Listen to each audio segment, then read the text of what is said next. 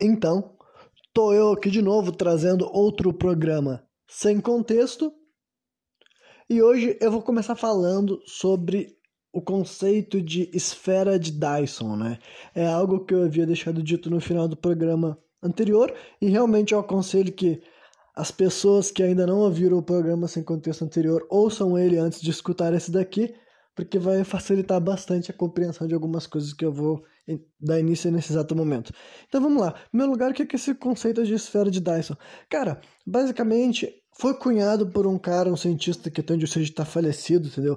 Com, né, com esse sobrenome Dyson, né? E basicamente, cara, é uma esfera, sabe? Uma mega estrutura ao redor de uma estrela para fazer com que, uh, tipo assim, reutilizar a energia daquela estrela, sabe? Transformar aquela estrela numa espécie assim de gerador gigantesco. Seria tipo assim, basicamente, se nós aqui seres humanos conseguíssemos fazer isso com o Sol, sabe? Criar uma mega estrutura ao redor uh, do Sol e utilizar isso daí para ter energia infinita, basicamente, né? Comparado a todos os recursos que nós utilizamos atualmente, né?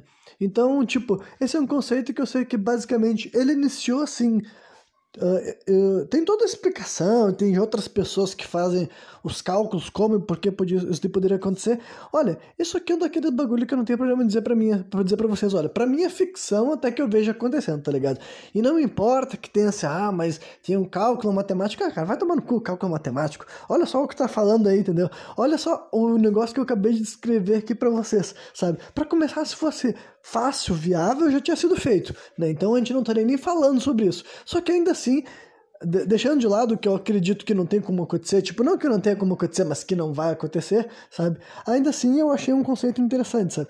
E dizem que ele manteve-se mais como algo da tipo assim da ficção científica até 2015, que se eu não me engano, foi em 2015 que a gente começou a observar uma estrela que tinha uma oscilação de luminosidade muito atípica, sabe?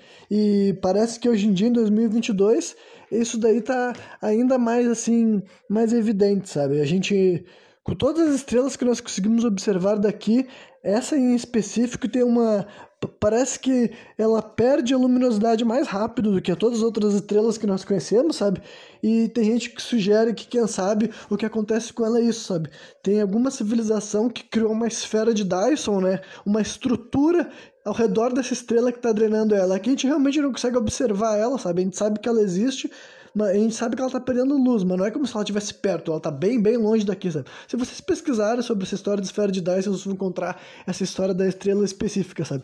Então, né, já tem gente que fala, então, eu, eu já, já tem alguém fazendo isso. Então, mas honestamente, apesar de eu achar tudo isso divertidinho, né, não é o tipo de bagulho que eu fiquei assim, nossa, com certeza é isso, né? Mas até para não fazer, tipo, para não deixar assim tão para mostrar que pelo menos eu dei uma pesquisada sobre essa história toda, sabe? Eu sei que a versão mais assim, uh, não sei se é plausível, mas os cara, aquelas que especulam que tem mais chance de acontecer mesmo, seria seria não é uma estrutura sólida, sabe? Porque falaram que se tu fazer uma estrutura sólida tem muita chance de ser danificada, tipo, com algum impacto, por exemplo, e, e estragar todo o projeto, sabe? Então parece que a versão mais assim plausível nesse momento, né, que eu falei que nem usar esse termo, agora já recorri para ele. Foda-se, né? Que seria que a gente colocaria vários assim, o que seria uma tecnologia similar a espelhos, tá ligado? Ao redor, assim. Seriam satélites enormes, assim, de quilômetros cada um, porque o Sol é gigantesco, né? Tipo, um satélite de um quilômetro cada um, sabe? Vários e vários e vários ao redor, assim, do, do, do Sol e seria assim, basicamente como uma espécie assim, de espelhos. Né? Agora, como que, como que faria para reaproveitar essa energia depois que ela fosse sugada, digamos assim, drenada Tipo, como seria a tecnologia que transportaria do Sol até aqui, por exemplo, né, até as nossas casas, digamos assim, para a gente conseguir acender as nossas luzes graças a, essas, a esses satélites. Aí também eu não sei, por isso que eu disse que até, até eu ver acontecendo para mim, isso já não, isso daí é ficção das brabas, tá ligado? Das brabas, né? Mas eu sei que daí tem até um, pro, tipo, não sei se é um projeto, né? Mas eu sei que ter uma teoria de como poderia ser, porque, tipo assim, até para criar esses satélites e enviar seria muito gasto, muita. Então tem um, teria que ser um projeto assim de mandar. Uh, uh, robôs, né, e drones assim para Mercúrio, se eu não me engano, porque Mercúrio dá para extrair aquilo que seria necessário, sabe? Lá tem os minérios, os componentes necessários para fazer uh, os satélites, né? Com a tecnologia, a gente até já teria uma tecnologia para criar isso, sabe? Para criar essa estrutura capaz de. Né? A gente já tem tecnologia solar e tal, mas aí tem que ser uma versão assim. Uh, espacial, entendeu? Mas basicamente já teria tecnologia, sabe? Desde que tivesse como levar até lá, desde como tivesse fazer esse mega projeto. Aí tem toda essa história de que ah, teria que ser através de robôs e esse tipo de coisa em Mercúrio, porque levar a pessoa para Mercúrio daria muito trabalho. Mercúrio é bem perto do Sol, né? Por isso que seria bem perto, entre aspas, né? Mas é bem mais perto perto do que a Terra, porque daí a viagem ficaria mais curta, daria muito menos trabalho, daria muito menos chance de dar merda. Falaram que daí não usaria nem foguete para lançar, né? Porque foguetes, até com os avanços de hoje em dia, disparar foguete ainda é, é um bagulho assim. Uh, ineficiente, eu diria, comparado com o que esse projeto exigiria, sabe? Para isso daí dar certo. Aí falaram que seria assim uma espécie assim de canhão, sabe? Teria um canhão que dispararia já os foguetes e tudo mais lá na superfície assim de de Mercúrio e ele dispararia ele diretamente em órbita, sabe? Porque, né, não teria que ter, não estaria, não estaria transportando ninguém, seria tudo um negócio assim, automatizado, né? Então, tudo isso daí para mim é ficção, fica assim, nossa, se eu ver isso daí acontecendo eu vou ficar chocado, entendeu? Então, como eu sempre digo, cara, eu não tenho problema em tomar partido nesses lados, sabe? Se isso daí acontecer um dia, eu vou dizer, nossa, eu errei feio, sabe? Mas no presente momento, usando meu palpite, usando minha intuição, que, que eu acho dessa ideia assim de rolar realmente, né, uma esfera de Dyson, não só dessa forma, mas de outra forma que seja, né, algo dessa, mas que fosse isso daí, sabe, uma estrutura ao redor da, da, da do Sol para fazer com que a gente né, conseguisse canalizar, né, fazer um condutor entre a energia do Sol, né, até as nossas casas, até as nossas vidas, digamos assim, né, mas? Então, para mim, isso daí é ficção até que, até que isso daí aconteça. Mas, aí eu vou aproveitar, já, deixa, dando essa deixa aqui, para eu fazer várias. É, entrar em várias brisas, em várias, assim. Né, ideias que eu vou dizer aí, tipo assim, tudo que eu vou falar aqui é aquelas coisas que eu digo para vocês, olha, não é para vocês levar muito a sério, não é para vocês ficar assim, nossa, o Renan, tá, Renan acha que as coisas foram assim, sabe? Não são coisas que eu acho, mas daí, o que, que eu tô falando quando digo que não acredito numa esfera de Dyson? É numa maneira dessa forma daí. Porque a ideia da gente conseguir reaproveitar a energia solar de uma maneira muito mais eficaz e eficiente eu acho super interessante justamente porque isso nos leva, sabe, para aquela coisa que eu já levantei algumas vezes assim, mas que é a ideia, a possibilidade de que os povos mais antigos, e quando eu digo mais antigos, nem só todos aqueles que nós conhecemos, sabe? Tipo, aí voltando para mil anos atrás, dois mil anos atrás, sabe? As civilizações que tinha no Egito, na Grécia, em Roma, e depois um pouco mais moderno, maias, incas, astecas, né? E daí no Egito, no Egito eu tinha falado mais, quer dizer, na China, queria dizer, na China, na Índia, sabe? Esses lugares têm civilizações há milênios de anos atrás, tá ligado? E além disso, todas as possíveis civilizações que a gente não conhece, que eu já falei para vocês aqui, que eu acredito sim, né? Daí nem. Eu acredito sim que possa existir civilizações que a gente nunca encontrou, sabe? Eu acredito sim que pode existir povos que existiram, que viveram e tudo mais, né? Que a gente não encontrou nenhum registro. Quando eu digo civilizações, eu quero dizer assim, com cidades, com estruturas, sabe? Estruturas porque dependendo de como fossem essas estruturas, sabe? E dependendo do que aconteceu na superfície da Terra nos últimos tempos, isso daí desapareceu, sabe? Como eu já disse assim, ó, 15 mil anos atrás, 20 mil anos atrás, a gente assume que não existem civilizações, tão antigas assim. Eu particularmente não descarto isso, sabe? Eu realmente acho que é possível, sabe?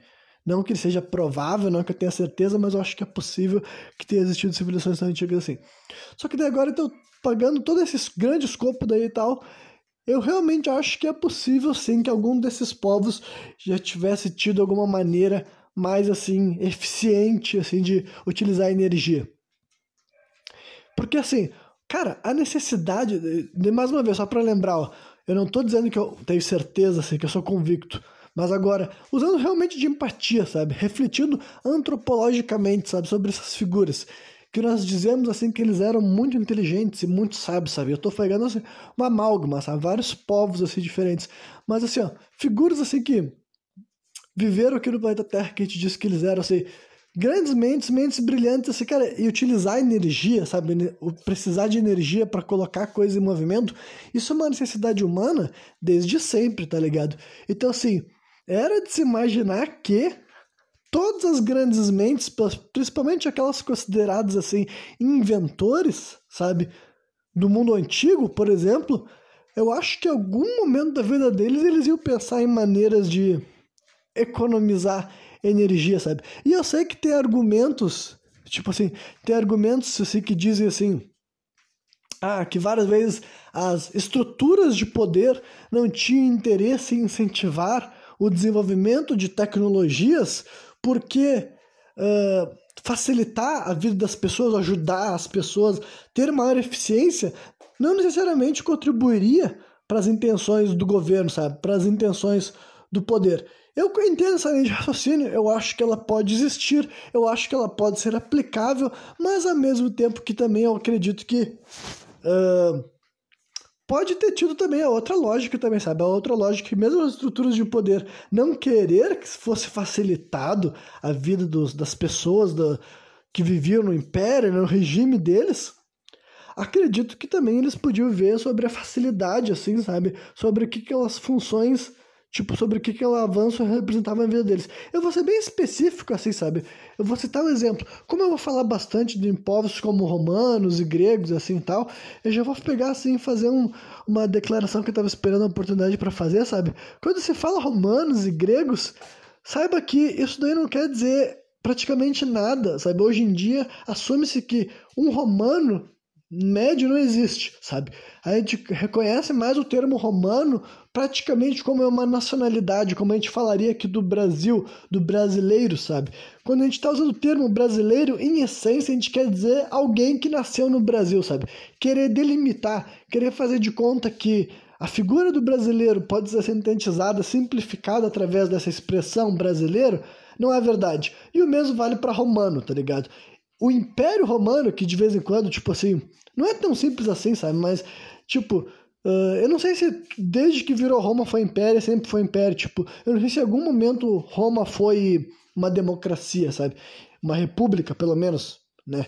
Eu não tenho certeza se Roma foi república ou foi só império, sabe? Mas.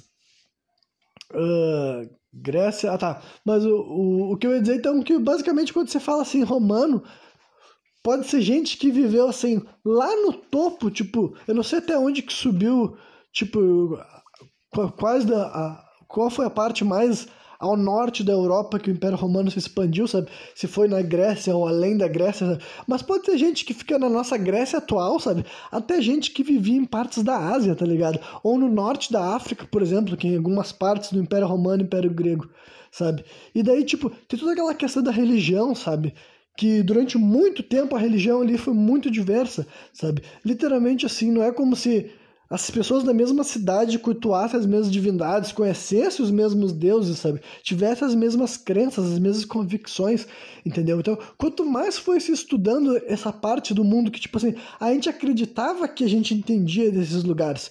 Só que, cara, a verdade é que, assim, uh, existe muito mais fontes romanas do que gregas, sabe, em questão assim, de abundância, sabe? Grécia antiga, assim, antes de Cristo, por exemplo, existe muitas sobrou pouca coisa, sabe? Em compensação que foi o Império Romano. Então deu para ver assim que tipo assim, de maneira prática, sabe? Os romanos criaram até assim, e quando eu digo os romanos também, sabe, essa uma elite tipo assim, aristocrática e também assim intelectual, política muitas vezes, sabe? Eles que criaram na ideia das pessoas daquele tempo e até o dia de hoje, sabe? O que, que era um romano, o que, que era um grego, mas quanto mais a gente conseguiu, sabe? Ao longo das décadas foi tendo pesquisa, a gente foi vendo, cara, rolava muita coisa diferente, sabe? Eu já entrei em várias coisas, assim, em programas, coisas que eu não sabia, sabe? Tipo, por exemplo, aqueles tais mistérios de Eleusis, Eulises, não sei se é Eulises, Eleusis, ou mistérios eleusinos, sabe? Elysium, Elysium Mysteries em inglês, sabe? O que importa é que é um ritual de iniciação que tinha na Grécia no tal de período helenístico, sabe? Que esse daí sim, helenístico, né? Os helenos era assim que provavelmente eles se conheciam na época, sabe? Não eram gregos, eles não se chamariam dessa forma, gregos e tudo mais. Então, né? Uh, mas enfim, desde o período helenístico te, teria existido esses, esse, essa iniciação, só que teria persistido até durante o período imperial de Roma, sabe? E que que são, o que, que rolava nesse ritual daí? Porra, ninguém vai saber, né? Não escrevia sobre isso, mas tem o suficiente, tem documentação principalmente nas, nas, na cerâmica, sabe? Nas cerâmicas de um lugar específico, de, um, de uma cidade que tinha esse nome, sabe? E esse Eli, Eulises, eu não sei se é Ulisses ou Eliuses, eu, eu tô errando a palavra agora, mas eu não vou pesquisar no meio do programa, foda-se, sabe? E essa palavra diz que ela nem é, é grega e tudo mais. Então, cara, e que envolve também, é, provavelmente eles bebiam uma bebida que provavelmente era psicodélica, sabe? Uma tal de ciceona, que também podia ciceão, no inglês é Ciceon ou Kaikon, né? Kaikon com, daí KY mesmo, Kaikon. Então, é, é uma bebida que tem gente que fala que ah, ela devia usar, devia ser a base de cevada, mas também devia ter uma, misturar algumas plantas que davam um efeito psicoativo mesmo, sabe? E é um ritual que especulavam que era de grande importância, sabe? Tinha a ver com a mortalidade da alma, era sobre a, tinha a ver com as divindades assim, a Deméter e Persefone, sabe? Que se não me engano os romanos é Ceres e eu não me lembro o nome da outra, sabe? A Deméter é Ceres na romana, mas eu não me lembro o nome da, da Persefone na versão romana. Né? Mas enfim, então é um ritual assim, cara, doidão que eu não imaginava que tinha existido na Roma, sabe? Era um bagulho diferente, assim, do que eu. da, da, da versão que eu tinha, sabe? Na minha cabeça crescendo e tudo mais, enquanto eu tava envelhecendo, as coisas que eu tinha mais imagem era mais aquele aspecto político, o aspecto militar, o coliseu também, esse tipo de coisa, sabe? E é evidente que nem isso era uniformizado, tá ligado? Nem isso era uniformizado. Não é como se uh, a tradição, a cultura militar bélica das cidades fosse equivalente, porque, né, tem todos os desafios da distância, sabe? Da distância, porque basicamente vários dos países, tipo, os países europeus são pequenos, mas a Grécia ou Roma, entendeu? Eles eram gigantescos porque eles englobavam territórios de vários países ao mesmo tempo, sabe? E de vários continentes ao mesmo tempo também, na verdade, sabe? Mas enfim, então, uh, o que eu tava querendo dizer eu sei, eu sei porque comecei a falar sobre isso, mas agora não me lembro porque que eu tava fazendo todas essas distinções. Ah, sim, tá. Mas daí eu ia dizer que, tipo, tem todas essas questões, aí depois a gente também... Eu não sabia que existia algo tipo aquela máquina de anticítera, sabe? Se vocês pesquisassem máquina de anticítera, né? E anticítera, eu não me lembro como é que se escreve também, sabe? Mas aí, ou pesquisa ó, computador analógico grego, vocês vão encontrar, sabe? Outra coisa que eu sempre tenho que trazer à tona, sabe? Que é basicamente encontraram uma máquina que eles foram, tipo, encontraram ela danificada em péssimo estado, ela estava embaixo d'água, conseguiram, só que conseguiram fazer uma engenharia reversa nela, reconstruir, e ela funciona e basicamente é, é uma coisa que definiram como computador analógico, sabe? Ele, ele mede várias coisas ao mesmo tempo, sabe? Ele mede vários ciclos astronômicos, sabe? Do, ao mesmo tempo, sabe? São, se tu conseguir entender o que a máquina tá te falando, ela vai te falar, sabe? Tipo assim, coisas como dia, ano, mas ciclo lunar também, ciclo de eclipse e outras coisas que talvez a gente não saiba o que, que eles estavam querendo contar com aquilo ali, sabe? Enfim, então é um computador analógico, sabe? É o tipo de coisa que eu nem imagino. Tipo, eu não tinha a menor ideia que tinha existido algo desse tipo, sabe? Antes de Cristo, aqui no planeta Terra, tá ligado? E é o tipo de coisa que também, assim, olha só, encontraram um só. E aí levanta essa pergunta, cara: como é. Como e por que encontraram um só? Tipo assim, aqui eu vou ter que abrir o, o negócio, eu vou ter que dizer que é meio assim. Uh, conspiracionista mesmo, sabe? Mas é só pra apontar mesmo essa, essa história. Pense o seguinte: não tem como existir só uma dessa máquina, porque a manufatura de uma máquina desse tipo, complexa, sabe, implica que até chegar essa versão final, definitiva, operacional, tem que ter existido uma cultura de fabricação. Até que tem gente que fala que talvez isso daí era algo que tinha em todas as grandes cidades gregas, né? Porque não existe uma só, sabe? Essa tec tecnologia não cai do céu, né? Não é fabricado magicamente. Tem que ter tido etapas de produção. Só que daí é que tá. Então nós teríamos que ter encontrado várias dessas, sabe? Então por que a gente encontrou só uma no fundo do oceano, sabe? Eu não sei se é no fundo do oceano, deve ser numa parte do mar, não sei se é no mar do Mediterrâneo, mas eu sei que ela tava dentro d'água, tá? Dá pra te ver que ela tá com um aspecto assim envelhecido e tudo mais, né? De, de corrosão também, sabe? Por ter ficado embaixo d'água durante tanto tempo. Aí tu fica, peraí, por que que só tem uma danificada? Tipo, como se nem fosse pra gente achar, sabe? Quem é que, quem é que tocou fora, sabe? Quem é que escondeu, para ser mais exato, sabe? E daí, tipo assim, aí eu, eu falei que seria meio conspiracionista, mas na verdade, sendo bem honesto, cara, na verdade não tem nada de conspiracionista essa minha ideia de que foi tentado ser oculto. Tipo, foi uma tentativa deliberada de ocultar isso, porque na verdade, assim, provavelmente tinha tentativa deliberada de ocultar tecnologia e informação, sabe? Por quê? Olha, realmente para conter talvez avanço, talvez progresso e também todas aquelas transições, tipo assim, isso pode ter acontecido especificamente num dos várias transições de poder que rolou, sabe? Ou tipo assim, não sei se foi quando a Roma Imperial, porque essa máquina daí, ela existia antes da Grécia ter sido. Uh, ainda ter virado Roma Imperial, acho, sabe? Porque isso daí é antes de Cristo que essa máquina existiu, mas também não sabe até quando que ela andou em circulação. Afinal, não sabe quase nada dela, sabe? Não se sabe nem exatamente quem criou, afinal, né? Só encontramos uma dela, não é como se tivesse assinado lá quem é que fabricou, tá ligado? Mas enfim, é o tipo de coisa que eu fiquei assim, caralho, mano, isso daí é na Grécia, sabe? Tipo, que é um dos lugares que a gente mais, um dos lugares que a gente mais falou, e ainda assim tá descobrindo umas paradas dessas absurdas. Então, tipo assim, eu acho que não é exagero, pelo menos imaginar que outras coisas de real, assim, uh, de, que sejam tão fantásticas quanto essa daí, possam ter existido no mundo antigo, tá ligado? Porque eu vou dizer para vocês, cara, antes de eu descobrir que essa máquina tinha existido, eu não imaginaria que ela existia. Só que daí agora que eu sei que ela existe de fato, ainda assim, tipo assim, ah, o que eu teria explicado sobre alguém que pode ter destruído ela, pode ter, pode ter até assim. Até na hora quando a Roma Imperial assumiu o poder, eu vou até contar uma história sobre. Tipo, é um sujeito que eu vou querer falar um pouco mais dele em algum outro programa, que é o tal de Arquimedes, sabe? Quem foi esse Arquimedes? É um cara que ele ele existiu, ele viveu, só que ele é uma figura que ele mistura muito assim também o mitológico e o factual, sabe?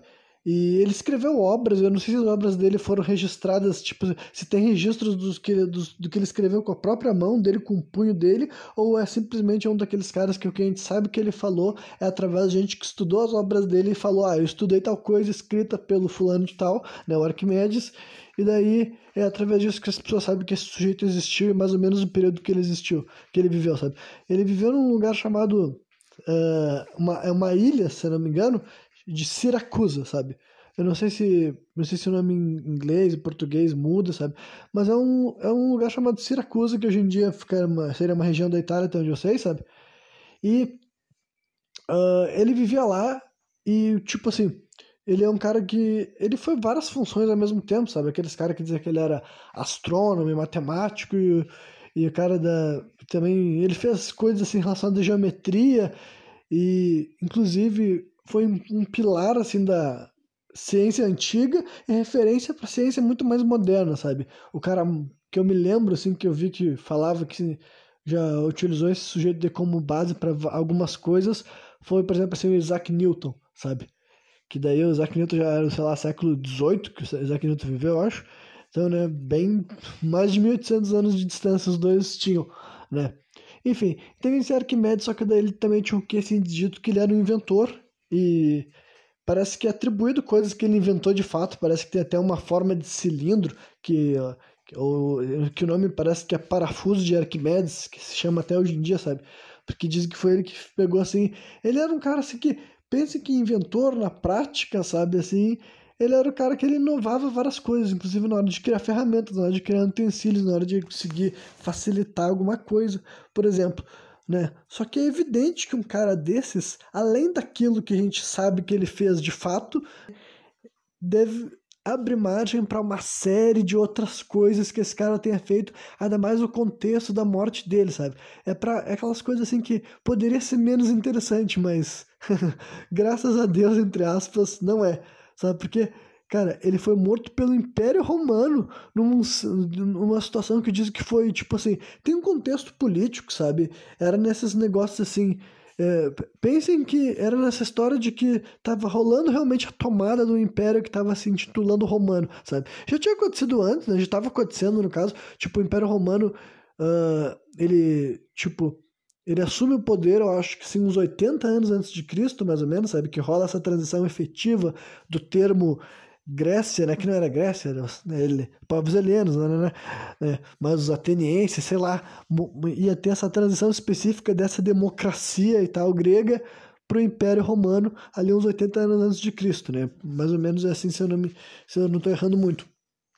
E esse cara daí, ele, isso seria tipo assim uns 40 anos antes 50 anos depois desse processo. E foi então foi um processo que o Império Romano ele estava tomando várias medidas arbitrárias para centralizar o poder assim na mão deles, né? E também abre toda essa história que eu gosto de falar assim conspiração, porque tipo assim, cara, é o tipo de é um cenário é o que a gente hoje em dia configura assim como praticamente assim uma ditadura, sabe? Um golpe militar é alguém que está tomando poder arbitrariamente e ele está se opondo ao tipo assim ao gente que era a favor do status quo anterior, tá ligado? Porque, né, o Arquimedes já era um cara renomado, reconhecido na Grécia e tudo mais, então nessa época ele já era um velho, tá ligado? Um velho assim, realmente assim, aquele estereótipo do, tipo, eu não sei quão velho ele era, se não me engano ele não era tão idoso assim, mas estava na casa de 60 e poucos anos, sabe?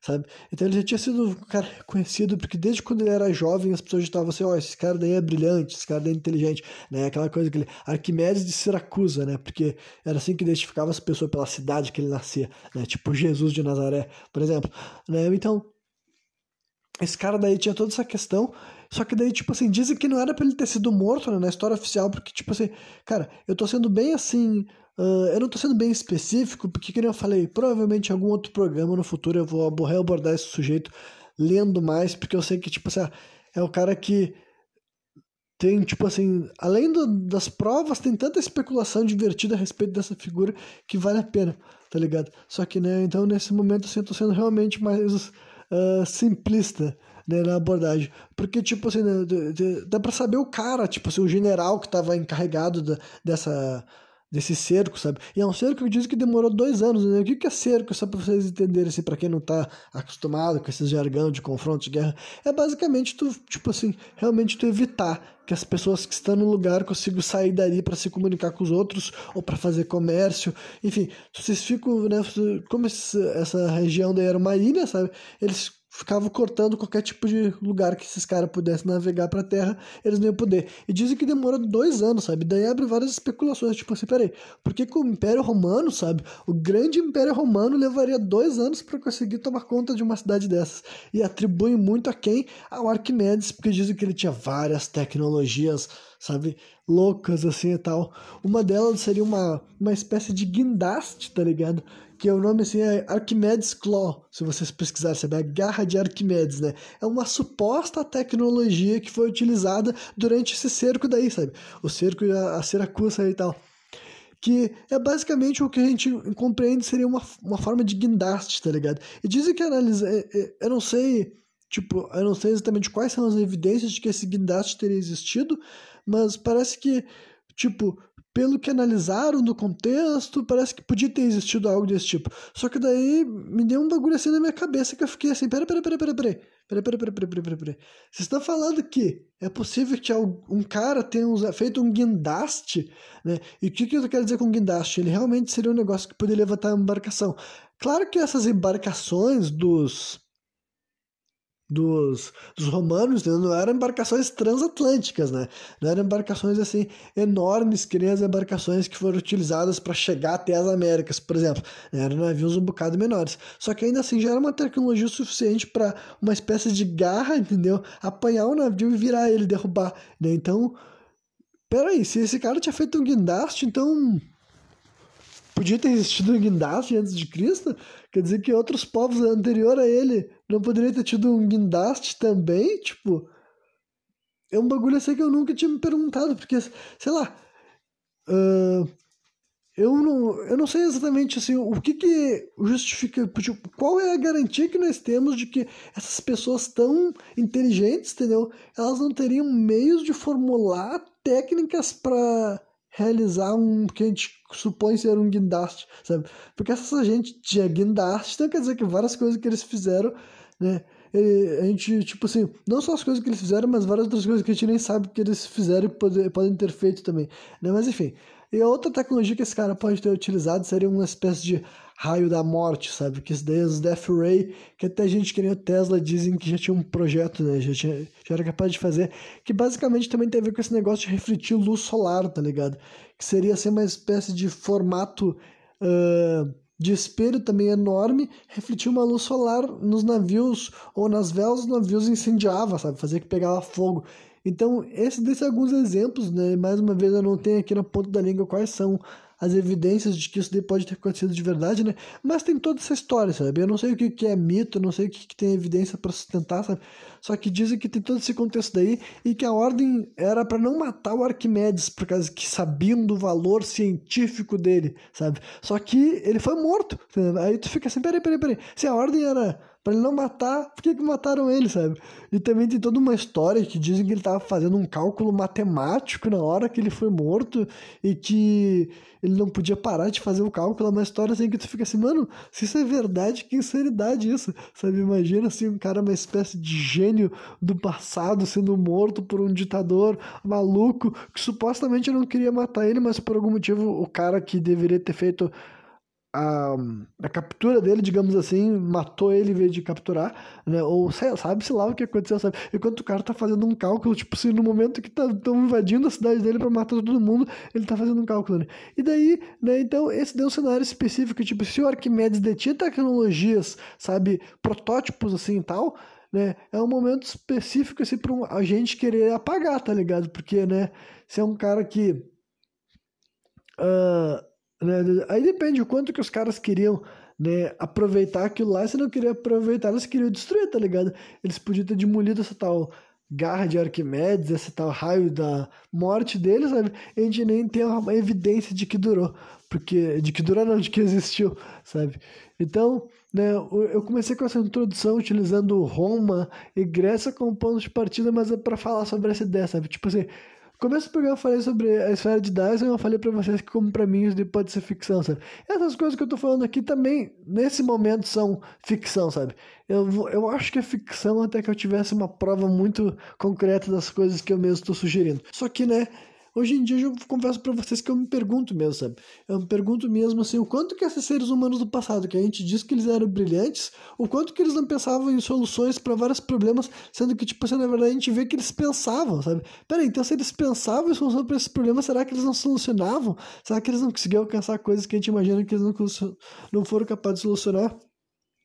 A própria questão, tipo assim, tipo dos banheiros públicos e o sistema, assim, de ah, saneamento, digamos assim, sabe?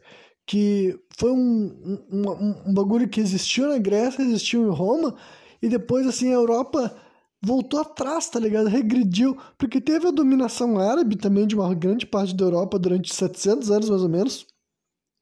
E dizem que foi um período também de civilização, sabe? De progresso, né? Porque, tipo assim, Dizem que né, o Império Romano e o Império Grego foi um bom um processo assim, civilizatório, sabe? Civilizatório, assim, tal, tipo assim.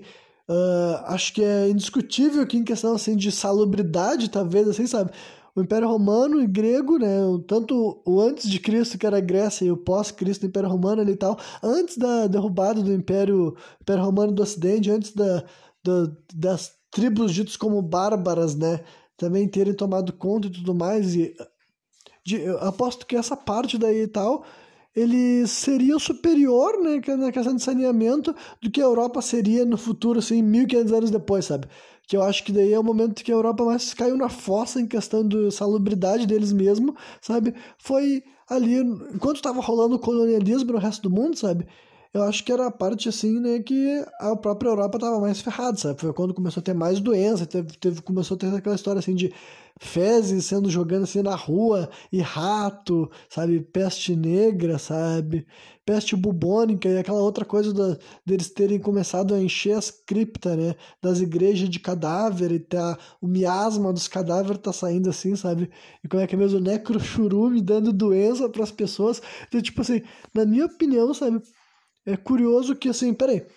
Uh, essas civilizações mais antigas estavam mais preparadas para administrar grandes cidades e daí aparentemente sabe depois num período mais recente na nossa história mais recente mais a, que antecede a nós tá ligado? Parece que era o pior momento sabe? E daí também te levanta a pergunta assim o que que qual é assim a a mudança, sabe? O que que rolou, sabe? De um ponto até o outro que de, deu essa degringolada master, tá? Mas isso já seria outra indagação. Eu quero voltar para a parte da tecnologia mesmo, que esse era o ponto, sabe? Outra coisa que eu já apontei aqui para vocês que eu acho curioso. Ah, não, mas é que tem mais uma coisa assim, já que ainda tô falando da Grécia, né? Eu posso apontar também que tem uma questão que eu vi assim de um cara que ele desenvolveu, é o tal de Heron, né? Em inglês é Hero of Alexandria, né? Só que em português é Herão de Alexandria, né? Que se fala. E daí Alexandria, assim, é, isso era numa época, assim, que, que o Império Grego estava com a sua capital em Alexandria, sabe? Porque Alexandria fica no Egito, né? Só que tem toda essa história. Cara, realmente é uma coisa assim que se o cara for ficar parando para explicar tudo, porque tem, tipo, dá para ficar falando especificamente de cada uma das figuras, sabe? Né? Mas enfim, tinha um rei que ele tava, ele era o rei, tipo, governante da Grécia e tinha feito essa capital sem Alexandria, sabe, durante uma época. E daí foi quando existiu esse cara, esse já era depois de Cristo tudo mais. E esse Heron de Alexandria, ele também era um cara com várias funções assim e tal, científicas, né? Só que também além disso ele era ele foi uma espécie de inventor também, e a coisa que diz que ele criou é o tal de Aeliopílio, se vocês escrevessem Aelo Se eu não me engano, sabe? Escreve Heron de Alexandria, você vai encontrar lá essas coisas desse cara, né? E basicamente isso deu uma máquina que funcionava, é uma máquina de que ela gerava vapor, tá ligado? Tinha, tu esquentava ela, tinha uma bolinha girando, fazia um vapor sair, só que tipo assim, eu não sei para que ela servia, sabe? Além de ser uma bolinha que gira e a água que esquenta e faz sair vapor. Só que eu não sei se isso daí era bagulho assim realmente, sei lá, para fazer alguma espécie de coisa ser vaporizada, ou se isso daí seria então uma coisa que seria tipo assim. Uh, o protótipo de algo que ele desenvolveria a maior escala, sabe? Que isso é uma das coisas que eu vi outras pessoas também falando, sabe? Uh, tipo, se esse é o protótipo que ele desenvolveu, que não é um protótipo, né? Tipo, já era uma versão funcional, digamos assim, só que ninguém sabe muito bem pra que, que serve, sabe? Só que, tipo assim, se ele não tava testando em menor escala para depois reproduzir isso em maior escala, sabe? Porque basicamente o que ele tava fazendo ali era um, era um sistema a vapor, sabe?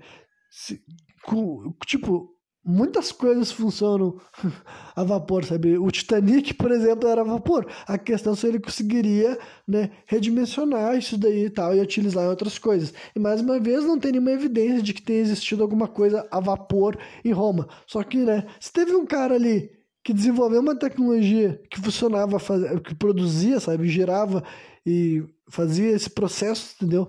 Fazia a, a ebulição e tudo mais se o cara desenvolveu essa parte daí, por que, que ele não iria para a próxima etapa, sabe? Esse cara era dito como brilhante, ele ia fazer isso daí, ele ia parar, haha, pronto, missão cumprida, eu vou dormir agora, sabe? Tipo, é um bagulho assim que é, curioso, cara, é curioso. Tipo assim, honestamente, quanto mais tu reflete sobre essas questões, quanto mais tu reflete sobre essas figuras, tu fica assim, nossa, eles faziam uns bagulho tão impressionante, então por que que eles parariam sabe? Em coisas que parecem que, tipo assim, seria.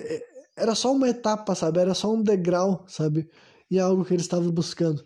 Né? Mas aí o que eu ia falar daí pra mudar um pouco assim de, de, de cultura.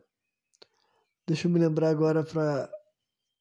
Ah, sim, balão, balão, balão de ar quente. Isso deu outro exemplo que eu já falei aqui em algum programa sem contexto por aí, sabe? É outro bagulho curioso. Na história dos balões de ar quente, dizem que os balões pequenos entram na história do mundo muito cedo, sabe? Tipo, tem registro de balões de ar quente sendo utilizados em comemorações na China lá pelo ano de 100 já, sabe? 100 depois de Cristo. E o primeiro balão de ar quente de alguém voando é só lá em 1700, sabe? Já feito por europeus e tudo mais. 1700 alguma coisa. Século XVIII, no caso. Então daí é um bagulho que tu fica assim, tá, peraí, peraí, peraí. se os caras, se na China, os caras estavam fazendo balão pequeno para usar em comemoração em festival no ano 100, porque no intervalo de 1600 anos ninguém tentaria fazer balões maiores, sabe? Ninguém experimentaria, ninguém faria, enfim, essa caminhada prática, sabe? Porque isso daí um bagulho que eu já levantei esse daí. Mais uma vez, olha, só só brisando mesmo, sabe? Brisando selvagemente, entendeu? Eu não tenho evidência, não tenho comprovação, não é o tipo de coisa que eu, eu mesmo não posso acreditar. Eu não posso acreditar enquanto eu não tivesse uma prova, digamos assim, sabe? Só que só refletindo, só questionando, eu confesso para vocês que essa história do balão de ar quente é uma das que mais me intriga, sabe? Porque ao contrário de várias outras tecnologias, não há assim uma uma uma barreira, sabe? O empecilho de porque a humanidade teria que demorar tanto tempo para chegar até o ponto de desenvolver algo como um balão, sabe? Um balão. E daí, mas também tem outras coisas se curando, né? Eu, falei sobre isso daí, mas até me lembrei sobre a questão de bateria, né? Tem essa tal bateria de Bagdá, que basicamente assim, ó, essas, essas baterias de Bagdá são vários artefatos de cerâmica que teriam sido feitos a partir do século 3 a.C., sabe? Num império persa chamado Aracida, se não me engano, sabe? Ou Arácida, não sei se a pronúncia é uma ou outra, né? Mas enfim. E elas têm esse nome, leva esse nome bateria, porque o cara que descobriu elas, entendeu? É um cara alemão, mas que estava trabalhando em sítios arqueológicos lá no Iraque. Encontrou eles na década de 30 e é uma série de objetos que eles são assim eles são é um, é um pequeno vaso de argila e dentro dele tem um, um tubo de chapa de cobre, sabe? Que com um diâmetro de 2 de dois a 3 centímetros mais ou menos de, né, de, de diâmetro, no caso, e 10 centímetros de comprimento, né? Então um bagulho assim alongadinho e tudo mais. E embaixo daí vai ter um disco de cobre também que enga, engacha isso, né? Engata, melhor dizendo. né? E daí e do interior daí projeta também uma, uma, barra de ferro, sabe? Que os caras até falaram que aparentemente elas estão corroídas por ácido, né? Enfim, então, isso daí é um, é um, O cara que descobriu elas teorizou que elas eram realmente baterias, sabe? Os, eles botavam coisas ali dentro que geravam uma reação química que produzia energia, energia, e tem gente que sugere que pode ter essa mesma energia elétrica. É claro que os mais céticos não acreditam e tudo mais, só que olha só, para começar, para alguma coisa isso daí era feito, sabe? É evidente que, tipo, se vocês pesquisarem essa expressão, esse termo, sabe? E é o tipo de coisa que eu imagino que, cara saber ler uh, o idioma árabe nesse momento faria toda a diferença, sabe? Eu aposto que se tu saber ler o idioma árabe, tu acha muitas outras coisas sobre esses artefatos, assim, lá do dito Oriente Médio, sabe? Iraque, Afeganistão e tudo mais. Olha, porque assim, só pense por um segundo? Aqui eu vou abrir um parênteses e dizer assim, isso aqui é uma suposição, sabe? Mas imagina se isso é realmente real, se os caras tinham bateria um negócio que gerava energia elétrica. Então, assim, mano, se isso existiu antes de Cristo, velho. Então, olha só, a nossa história tá profundamente equivocada, sabe? Profundamente equivocada porque a tendência é que isso tenha sido cada vez mais desenvolvido, aprimorado. Então, né, o mundo tem, a história do mundo teria que ser drasticamente diferente, eu diria, sabe? Mas, né, o ponto é, o, se não é, para que que servia essas coisas, sabe? Para que que era uh, a função, a necessidade de existir, mas é uma daquelas coisas que, infelizmente, por todas essas questões do lugar mesmo, sabe? Não tem muita. Tipo, em português eu não encontrei muita coisa. Eu vou tentar um dia me dedicar mais do inglês, sabe? Mas no português tu não consegue mais informações além do que tu acha até na, na página do Wikipedia, né? Fazendo menção ao Wikipedia. Tu não acha tanta coisa mais profunda assim, pelo menos insights que vão citar outras evidências. É muito mais, tipo, é muito mais baseado no que o, esse cara alemão lá na década de 30 do século passado estava falando, sabe? E não é o tipo de coisa que tenha tido muitos pesquisadores, até um brasileiro. Provavelmente acho que nunca teve um arqueólogo brasileiro que foi investigar especificamente essa história de bateria de Bagdá lá nesse tipo de sítio arqueológico, tá ligado? Então, esse daí é só um exemplo de como assim, cara, história ainda tem muita coisa pra gente descobrir, sabe? Não essa, essa ideia de que a gente já mapeou tudo, a gente já pesquisou tudo, a gente já levantou todas as perguntas e mais do que isso, conseguiu chegar a respostas para elas, não poderia estar mais longe da verdade, sabe? Porque ele seria necessário sim essa grande cultura global de pesquisadores para ter pesquisa feita por pessoas variadas, não só para conseguir escrever para em vários idiomas, né, artigos científicos explicando o que está sendo descoberto, o que está sendo encontrado nesses sítios arqueológicos, mas também vivências de mundo diferentes, tá ligado? Uma pessoa, um estrangeiro explorando um lugar vai ter um viés totalmente diferente de um nativo explorando um lugar, sabe? Por várias questões, entendeu? Que pode ser boas ou ruins, entendeu? Pode ajudar ou não ajudar na causa, sabe? Mas por isso que é imperativo. O, o jeito mais fácil da gente chegar a uma verdade, entre aspas, é consultar mais pessoas para daí ter mais histórias, sabe, sendo expostas, mais perspectivas, mais visões de mundo e tudo mais. Enfim, então essa é só uma das coisas assim que eu. Toda essa minha caminhada é para abrir essa grande lacuna, sabe? Que eu comecei o programa falando para vocês que eu não acredito, eu só acredito numa esfera de Dyson vendo, mas isso não quer dizer que eu não ache que seja impossível, sabe? Seja impossível, não, não que seja provável, mas é, eu não acho que seja impossível que a humanidade ao longo do tempo já tivesse tido melhores tecnologias de energia, né? Aí é só uma suposição bem selvagem, bem louca, né? Mas daí assim, eu imagino, tipo, é um bagulho que eu já me questionei mesmo, sabe?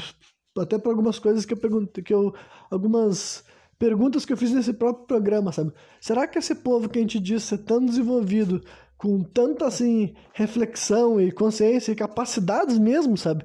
De fazer projetos e tudo mais e, e, tipo executar esses projetos, sabe? De maneira que até hoje em dia a gente não compreende muito bem como foi feita, sabe? Será que essas pessoas nunca tinham se preocupado em meios de energia, sabe? Seja maneiras de aproveitar energia solar ou energia eólica, sabe? Ou energia elétrica como é sugerido nessa bateria de Bagdá, sabe? Aí eu já falei para vocês, assim, acho que em algum programa eu já mencionei toda a história de obeliscos, entendeu? Que dizem, né, isso daí é um papo de conspiracionista, né, mas que o Egito, algumas das conspirações dele giram em torno dos obeliscos, né, porque eles seriam alguma forma, assim, de tecnologia ancestral que hoje em dia a gente não sabe nem como interagir, sabe? Que seria, assim, uma forma de captar energia, sabe? E não simplesmente uma...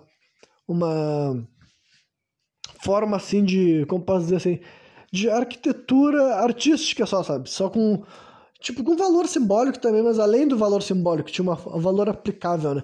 E também a, uma das pirâmides, eu não me lembro qual delas, eu não sei se é a própria a pirâmide de Giza mesmo, ou de Gizé, não sei se é ela especificamente que dizem que poderia ser uma espécie de usina, daí também não estou me lembrando exatamente quais são as, as evidências que os caras têm para criar esse tipo assim, de teoria, né? Mas, enfim, é, sobre essa ideia, né? Sobre essa hipótese de que, porra, será que a humanidade sempre que teve por aqui, sabe? E daí no, no que eu me sustento um pouco para permitir brincar com essas ideias na minha cabeça é que, tipo assim, cara, tem, tipo, como eu falei para vocês, assim, numa, acho que na metade desse programa, mais ou menos, dá para imaginar que, assim, as pessoas do mundo mais antigo eram mais brilhantes do que pessoa, as pessoas do passado mais recente, tá ligado?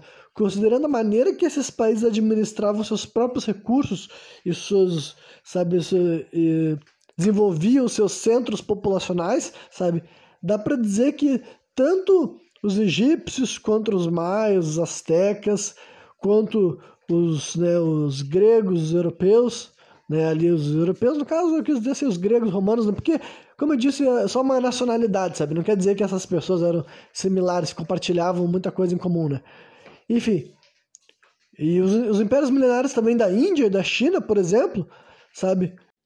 Enfim, eu acho que é bem possível sugerir que essas pessoas tinham uma organização social mais avançada do que o nosso mundo teve entre 1500 a, sei lá, Talvez, não sei, não sei se até agora, mas sei lá, até 1900 pelo menos, sabe? O que eu quero dizer com isso para ser bem ilustrado? Tipo, ah, não, eu nem estou mencionando tanto a parte assim da escravidão, porque eu não sei como é que era a escravidão nesses outros impérios.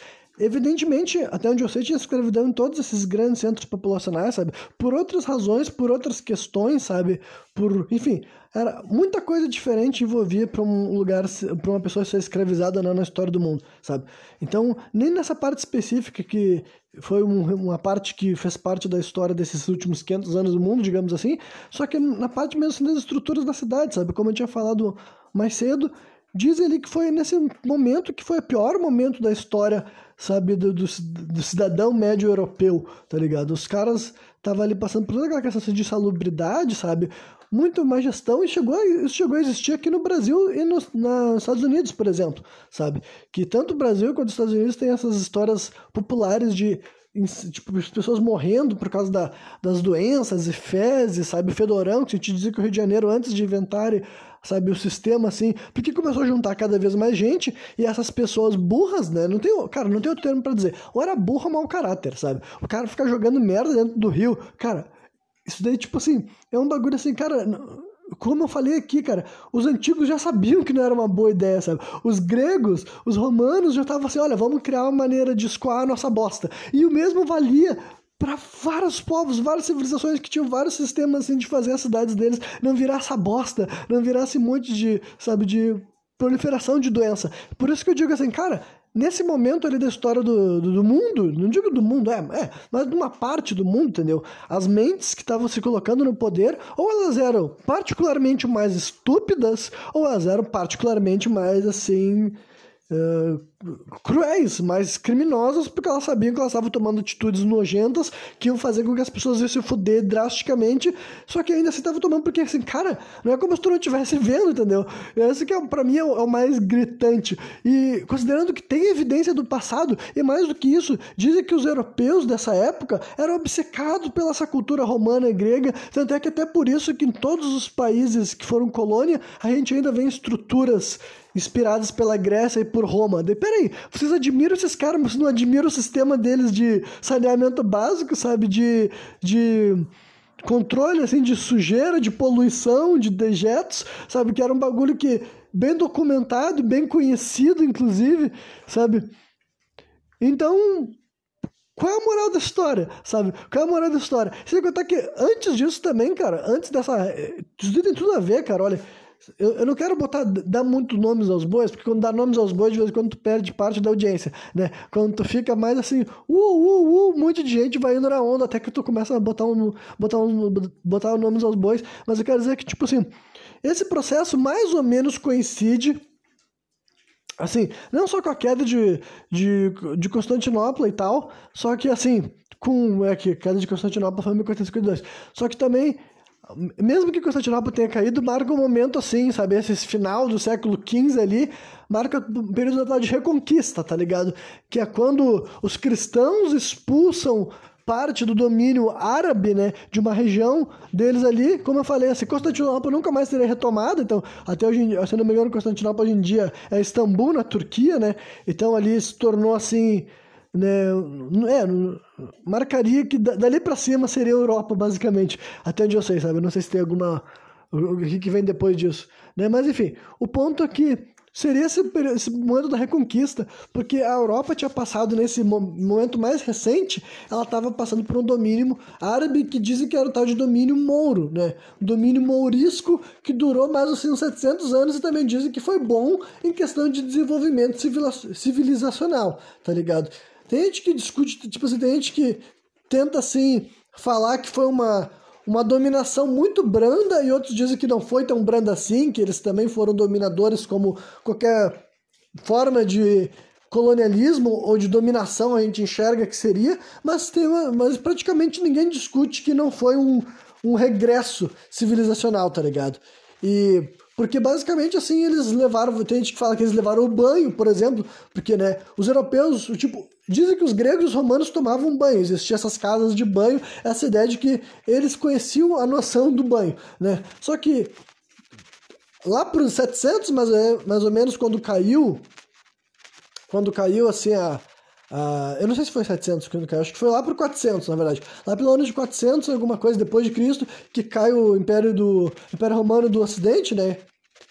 E daí ali começaria a ser o, o, domínio, vários domínios que hoje em dia eu ainda não compreendo muito bem, que são os povos ditos como bárbaros, entendeu? E é difícil saber se realmente teve alguma espécie assim, de grande União Europeia nessa época. Só que daí então, foi nesse momento daí também que se desnaturalizou daí o banho, basicamente, só que ele seria normalizado daí depois, né, quando chegaria essa dominação muçulmana, porque os muçulmanos eram muito adeptos do banho por causa da religião deles mesmo, sabe? Os árabes, no caso, né? Só que os árabes e os mouros, que daí. Esse é um grupo específico, étnico, sabe? Que existiu nesse contexto aí e tudo mais. Né? Mas enfim. Só que eles eram, eles eram muçulmanos e os muçulmanos tinham que tomar vários banhos pela religião deles, sabe? Tinha que varrer muito o chão. Enfim. Eles eram um povo limpo, sabe, nessa questão, assim. E isso daí foram valores que eles deixaram, ficou impregnado nas partes que eles dominaram, sabe, durante 700 anos mais ou menos. Então, cara, quando rola a reconquista, é dali em diante que o, o povo, né, dito como europeu, se vai naquilo que eu compreendo como a, a fase mais lastimável da história deles, tá ligado? Que a administração pública tava terrível, terrível, terrível, porque assim, cara, é um bagulho, como eu já falei pra vocês, ó, eu uso muito a empatia, sabe? para tentar compreender. E eu não consigo entender como é que isso não é um problema, sabe? Eu não consigo entender como é que qualquer ser humano, cara, é o cara não precisa nem ser um ser humano bom, mas o cara minimamente eficiente no, no na função de gerir Tipo, quando começasse a aparecer o sintoma da má gestão, tipo assim, da necessidade de haver um planejamento urbano, eu acho que seria gritante que tu fizesse algo, sabe? É muito bizarro imaginar que essas pessoas viveram durante décadas, porque, tipo assim, foi esse processo da Europa ter ficado cada vez mais podre, cada vez mais sujo, cada vez lastimável, na verdade durou séculos, tá ligado? Mas é que, né, foi, foi se intensificando ao longo do tempo, né? Os centros populacionais foram ficando cada vez mais sujos, cada vez mais podres e com cada vez mais pessoas ao longo do tempo. Tanto é que veio as diversas, assim, né, pragas e pestes que diminuíam daí a população europeia, sabe? Que eu tô fazendo a amalgamação de um longo tempo, né? Só que, cara, todos esses problemas que a Europa enfrentou era fruto da mesma coisa. Era da total irresponsabilidade na hora de gerar com os, de administrar os recursos e cuidar como é que tu vai fazer para não poluir, sabe, a tua comida e a tua água com fezes e com resíduos e com cadáveres, né? Que os caras também estavam sendo enterrados dentro de igreja e falaram que isso também foi uma péssima ideia, porque começou, os corpos não se decompunham do direito, porque não estava dentro da terra, e daí começou a sair o tal de miasma, né, que era esse odor, assim, que causava doença nas pessoas mesmo, sabe, dos corpos em decomposição. Então, cara, Pense nessas coisas inteiras. Como é que tu vai ver tudo isso tá acontecendo e tu não, tu não te incomoda? Tu tipo assim, não, algo tem que ser feito. Porque, cara, a ideia de saneamento básico, de tratamento de esgoto, cara, vai ser introduzido no mundo. Ali, se não me engano, é século XIX, tá ligado? Eu não tenho certeza agora. Talvez. Eu sei que no Brasil demorou um bocado mais do que Estados Unidos e Europa, né? Porque sempre é assim uma, uma tendência assim e tal. Mas realmente é um bagulho assim que assim, ó. Pelo que eu sei, no Brasil, quando Dom João chegou aqui, ainda não tinha nada de saneamento básico. Em 1808, quando ele chegou ali, já estava uma porcaria e continuou sendo uma porcaria durante todo o período que ele viveu ali, sabe? Dizem que Inclusive, ele se mudou do primeiro lugar que ele viveu ali no Rio de Janeiro, porque era bem na frente onde os caras jogavam bosta e era fedorento demais, e ele se mudou para outro lugar e ficou ali só a mãe dele morando ali, sabe? A, a avó do Dom Pedro ficou vivendo ali num lugar ali que. que, que fedia, caralho, fedia, né? Então é um bagulho assim que tu fica assim, mano. É muito bizarro, cara. É muito bizarro porque, tipo, assim, não é como se fosse um problema, assim, nossa, eu não estou enxergando o problema. As pessoas enxergavam, sentiam o fedor, sentiam as doenças, sabe? E nada era feito para mudar, basicamente, até lá 1850. Ah, não, agora a gente se cansou de, depois de ter pegado um trilhão de doenças, de bactérias, de ficar vivendo no meio da merda, da sujeira, da podridão durante séculos. Agora tá na hora da gente fazer algo a respeito. Mas, ok, né? Então é por isso que eu digo assim: olha, se. Esse é um ponto que eu posso apontar com firmeza. Se os antigos eram mais sábios do que os nossos antepassados mais recentes nesse quesito, o, no que mais eles não eram mais sábios, tá ligado? Estou conseguindo acompanhar de raciocínio, tá ligado? Mesmo que no passado recente a gente não, tipo, a gente imaginava que as pessoas só, só se iluminavam com o fogo, né? Com óleo, com cera, com velas, esse tipo de coisa, né, lampiões e tudo mais, e depois o gás, que foi o que eu descobri, mesmo que essa seja verdade pro passado da história da humanidade nos últimos 500 anos, ou sei lá, quem sabe até nos últimos mil anos, eu não sei, sabe? Só que agora, quando eu vejo essa história daí de o cara já tinha inventado uma tecnologia a vapor lá na Grécia Antiga, né, e as ideias de que o outro maluco lá fez, fez uma garra, fez um guindaste, tá ligado? Fez um raio da morte Aí vem esse outro cara ali que eu mencionei, o. Não, não, não Arquimedes, que é o outro cara que eu falei que tinha feito. Ah, não, a lâmpada de Bagdá, tá ligado? Ou lâmpada não, bateria de Bagdá ou pilha de Bagdá, que você precisar, vocês vão ver que tem dá para entender, sabe? É um negócio que tu carregaria para dar energia para as coisas, literalmente. A bateria portátil que tu levaria para carregar. E que tipo de energia que der, tem gente que su sugere que poderia ser até eletricidade. Daí tu pensa, uou, wow, peraí, se isso acontecendo, como eu disse, olha, infelizmente é muito pouco ainda para eu ter essa convicção, mas né, já tá sendo mapeado coisas, né? Ah, eu falei aquela máquina de antiquítera, né? Um anticítera que teve na Grécia Antiga também, pesquisa, vamos lá atrás, né? Então, cara, quem sabe mesmo esse pessoal era assim, eles eram realmente mais fora da curva e a gente pode compreender, sabe? A própria questão dos egípcios que eu já falei para vocês, olha só, para mim, os egípcios ainda são fascinantes e tem muito de mistério ainda, sabe? Se vocês pesquisar, tem um, um, templo, que é o templo de Dendera, né? Que lá tem um hieroglifo famoso como a lâmpada de Dendera, sabe? Esse templo de Dendera é um dos sítios arqueológicos mais bem preservados do, do Egito, melhor do que a maioria das esfinges, esfinges não, das pirâmides em questão de conservação, cara, e esse templo lá é fascinante, cara. Ele é gigantesco, gigantesco, enorme, enorme, com muitos desenhos, assim, com relevo e tudo mais, e tu fica assim, cara, é fascinante pensar como que foi feito de verdade, sabe? Sem querer sabe? Eu, eu, vou, eu vou dizer que eu tô romantizando um pouco, mas tô romantizando pelo lado que eu acho que faz muito tempo que as pessoas desaprenderam a romantizar. Que é tipo assim, cara, esquece ET, joga ET pela janela. Não foi a droga do ET que fez essas estruturas, mas foi um ser humano. Só que, tipo assim, será que ele era tão primitivo quanto a gente imagina? Sabe? Será que ele não tinha recursos, ferramentas, tecnologias, coisas que hoje em dia a gente pensa, não, não isso nunca existiu no mundo antigo. No mundo antigo as pessoas não tinham esse tipo de cultura para fazer esse tipo de coisa. Por que não? Eles já não eram brilhantes em questão de inteligência? Já eram. Eles já, já não eram brilhantes em questão de planejamento? Já eram. Eles já não tinham acesso a vários recursos da natureza que nós temos até hoje em dia e quem sabe até outras coisas que a gente nem encontra mais por aí. Já tinham, sabe? Então será que é completamente impossível que não há várias espécies de tecnologias que a gente nem imaginou, tipo, que existiram aqui nesse planeta Terra. A gente nem imaginou, sabe? Eu usei vários exemplos aqui já nesse programa para ilustrar que, assim, ó, eu entendo que eu estou sugerindo coisas ainda que não chegamos lá, mas eu já estou vendo, dizendo para vocês, olha só, a gente está começando a encontrar coisas que questionam paradigmas que, na minha opinião, nem teriam como ser encontrado algo, sabe? Eu nem imaginaria que existiria algo tipo essa lâmpada, né? Lâmpada não, né? essa bateria de Bagdá e tudo mais. Então é o tipo de bagulho assim que eu penso, olha, é de se imaginar assim, sabe? Se os egípcios esculpiam esses grandes templos, cara, esses templos eles eram feitos para ser iluminado como? Fogo? Eu já vou dizer para vocês também que essa aqui é um argumento que eu descobri que eu, me deu uma certa crença de que não é tão assim. Uh, diminuiu o grau assim de, de, de conspiracionismo da ideia, porque assim não se encontra marcas de coisas que foram tipo de vários desses templos não tem marcas de coisas que foram queimadas, tá ligado? Qualquer lugar que tu ficar acendendo fogo constantemente, a parede vai adquirir aquele aspecto de queimado, chamuscado. E nesses templos muito bem preservados, tipo esse de Dendera, não tem esse tipo de marca. Então imagina que essas pessoas não iluminavam o interior desse templo com fogo. Só que daí, então, tá, então peraí, eles não se iluminavam de maneira nenhuma. Era um templo enorme. Se você, cara, se vocês verem a, a proporção, gente, a perspectiva, assim, sabe, tu vê que assim, ó, do, do, do chão até o teto da estrutura, sei lá, deve ser uns 4 ou 5 metros, sabe? Eu tô chutando, acho que imagino que dá para encontrar essa informação específica, né, pesquisando, mas deve ter uns 4 ou 5 metros. É uma estrutura bem, bem alta, bem maior do que as casas que nós temos hoje em dia, tipo assim, típicas, né?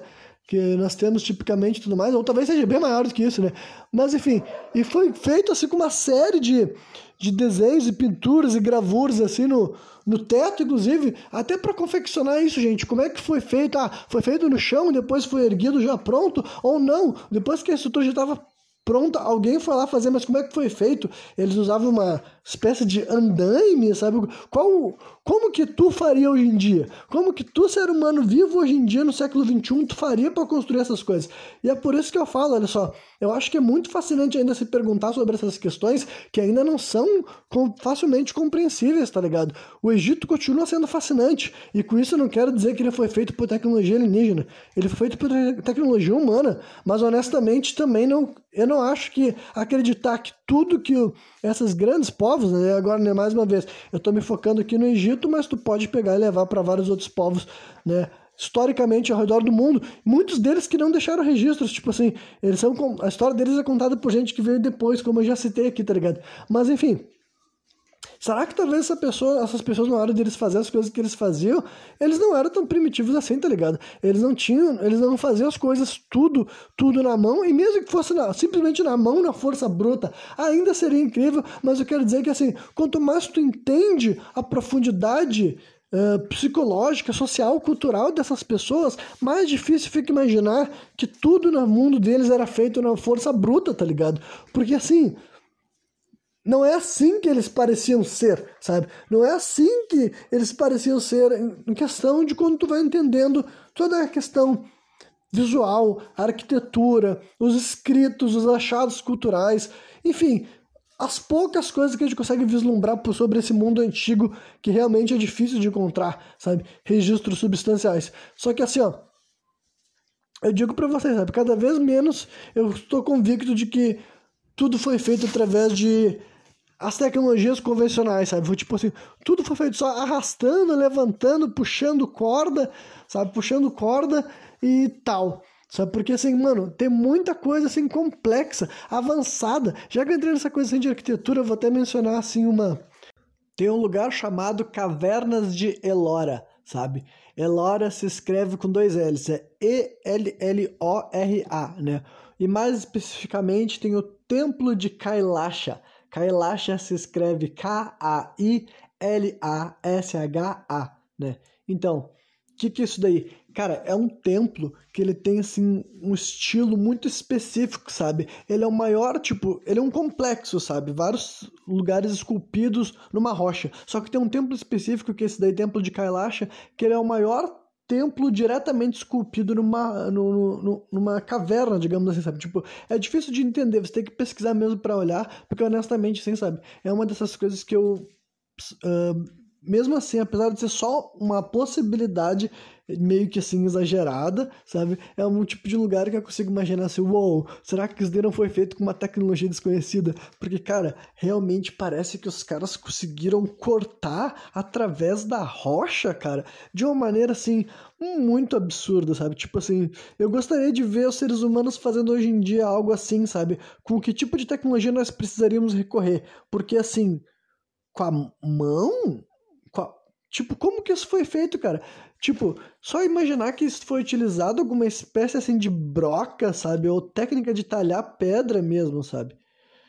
Deixa eu ver, eu vou até pesquisar a imagem dele aqui pra ver se se me ajuda assim a pensar em mais alguma coisa, né? Porque daí a imagem, vamos ver aqui, Templo de Kailasha. Deixa eu ver se até escrevi certo também, né? Vai que no final dos contos eu tinha ah, é, é Kailasa, então tu tira o H, então. Eu tinha escrito errado a primeira vez, né? Tempo de Kailasa. Tá bom, então errei. Ok, tá, mas vocês vão ver as imagens assim e tal, cara. E sério, é realmente fantástico, tá ligado? Então isso daí é um templo assim muito antigo, tá ligado?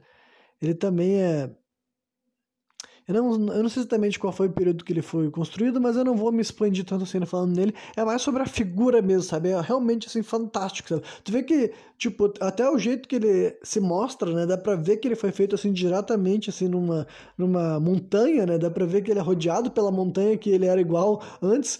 Então, assim, cara, é, é fantástico demais, tá ligado? Então, é o que eu digo pra vocês, cara quem eram essas pessoas, entendeu? Mais uma vez, nada de ET, por favor, por favor, por favor. Nesse programa aqui, ó, usa a tua mente para levar para outro tipo de história, outro tipo de brisa, outro tipo de especulação, tá ligado? Porque eu não aguento mais todas as coisas fantásticas que o ser humano fez. Os arrombados vêm dizer que foi a droga de um ET que fez, cara. Vai se fuder com essa merda de ET pro meu lado, sabe? Então, mas então pensa quem foram essas pessoas, sabe? Qual foi a técnica desempenhada? Qual foi a ferramenta que foi utilizada, sabe? Eu acho que são assim questionamentos dignos da gente levantar e honestamente eu não acho que é nada demais eu dizer que ainda assim, olha, eu não, eu não sou capaz de compreender como isso foi feito, sabe? Eu não consigo tipo, simplesmente achar que foi feito assim com as mãos e Porque, cara, é um nível de detalhamento absurdo, sabe? Esculpido diretamente em rocha, de uma maneira assim que, cara, eu sou obrigado a imaginar que alguma tecnologia foi utilizada para fazer essa, esse procedimento, sabe? Só com as mãos e uma espécie assim de martelo e alguma coisa para bater e moldando as pedras. Mesmo se for isso, daí o cara é realmente super talentoso, né? Os escultores que fizeram isso daí, porque esse prédio dá pra dizer que ele é uma escultura, no final das contas, né? Porque ele foi feito diretamente na rocha, ele não foi erguido, no caso, ele foi modelado, entendeu? Então é por isso que, tipo assim, cara, é, pra mim é, é fora dos, tipo, completamente, pra mim não, pra qualquer ser humano, tá ligado? Parece que ele é do. Parece que eu encontrei aqui que ele é do século 8. Então, tipo assim, 800 anos, sabe? Supostamente, cara, o ser humano era muito precário em questão de tecnologia. Acho que já devia existir algo assim como uma espécie de broca mesmo, alguma coisa desse tipo já tinha sido desenvolvida, né? Mas, quem sabe, mais avançado do que a gente pode estar imaginando, sabe? Porque, honestamente, aqui, ó, é um lugar fascinante. Então, mesmo que vocês não, não brisem tanto quanto eu sobre por como que isso foi feito, sabe? Eu aposto que todos vocês que viram essas imagens concordam comigo que, cara, é realmente assim um, desses lugares no mundo que tu fica pensando, mano, eu nunca imaginaria que algo desse tipo existe até que alguém realmente tivesse me mostrado, tivesse me contado que existe tal maravilha, sabe? Porque é é brabo, meu irmão. Honestamente, eu acho brabíssimo, né? Mas enfim, era isso que eu tinha para mencionar aqui nesse momento. E tem outra, outra cidade que entra nessa questão assim que bem na mesma linha, sabe? E só que isso aqui já é um assentamento asteca, até onde eu sei, sabe? Que se chama Tijuaneco, né? Escreve como se fosse fazer Tijuana, no caso, sabe? Só que é Tijuanaco, se não me engano, ou é Neco? Não, é Tijuanaco mesmo. Então tu escreve... Vocês vão... É, vou, e, se vocês tentarem escrever errado, eles vão te corrigir, sabe? E basicamente é um lugar assim, cara, que, tipo, para começar ele é muito misterioso porque as ruínas dele são, tipo assim, parece que elas foram destruídas, exceto uma pequena parte que foi deixada de propósito, sabe? Vocês vão ver que, tipo assim, tem ruínas nesse lugar. Só que não é, tipo assim, realmente uma cidade, sabe? Tem uma, assim, que é, é só uma... A parte da frente, a entrada de um prédio que ele foi devastado quase que por inteiro, só sobrou aquela, aquela entrada. Só que essa entrada que nos resta já é um bagulho impressionante, porque, tipo assim, tu vê o alinhamento, sabe? Tu vê a precisão com que essas pedras foram cortadas, e daí também isso daí tu fica te perguntando, sabe? Como que isso foi feito na prática, tá ligado?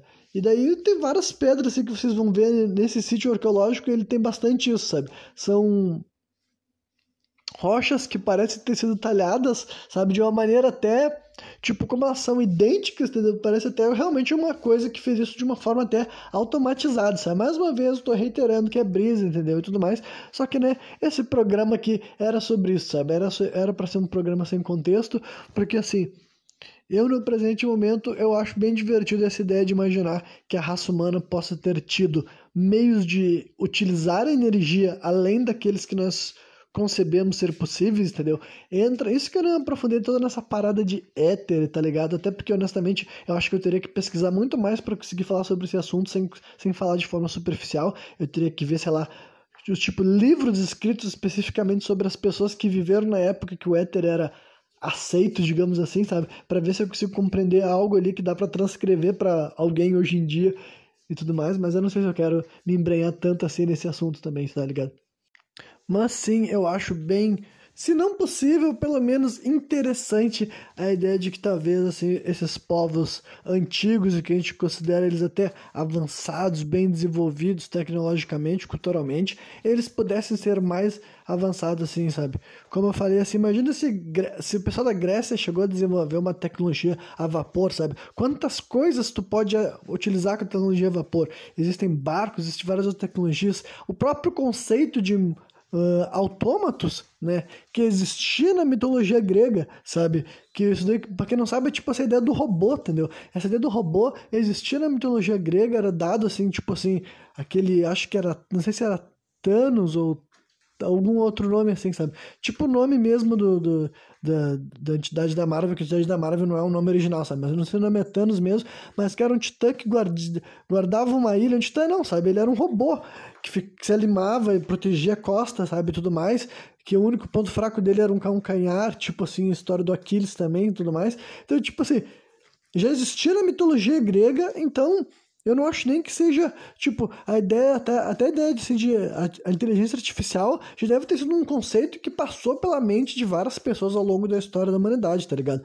Fazer um mecanismo que funciona de forma autônoma, sabe? E executa uma função, isso com certeza já passou pela cabeça de um monte de gente que viveu pelo mundo aí, sabe? Antes da gente começar a falar desses assuntos hoje em dia, sabe? Isso com certeza aconteceu. Agora, durante muito tempo atrás, cara, eu realmente achava que a história era um quando eu era mais criança, principalmente, sabe? Eu achava que as pessoas sabiam um pouco mais de história, sabe? E depois, conforme eu fui, eu fui pesquisando e fui vendo quanto que, tipo assim, além de eu não saber, as próprias, a própria humanidade não sabia, sabe? A própria humanidade não tinha muitas evidências para achar porque sim, porque não. E tá aparecendo várias coisas que tá me levantando, assim, essas questões mais profundas sobre como era a vida da humanidade aqui na Terra. Como que as pessoas que viveram aqui, em vários contextos, em várias épocas, em vários momentos, viveram aqui nesse planeta, executaram suas razões, executaram suas razões, executaram suas funções, desempenharam suas, as, as suas coisas, sabe? Como que eles conquistaram o famoso assim conhecimento que as pessoas falam de descoberta, sabe?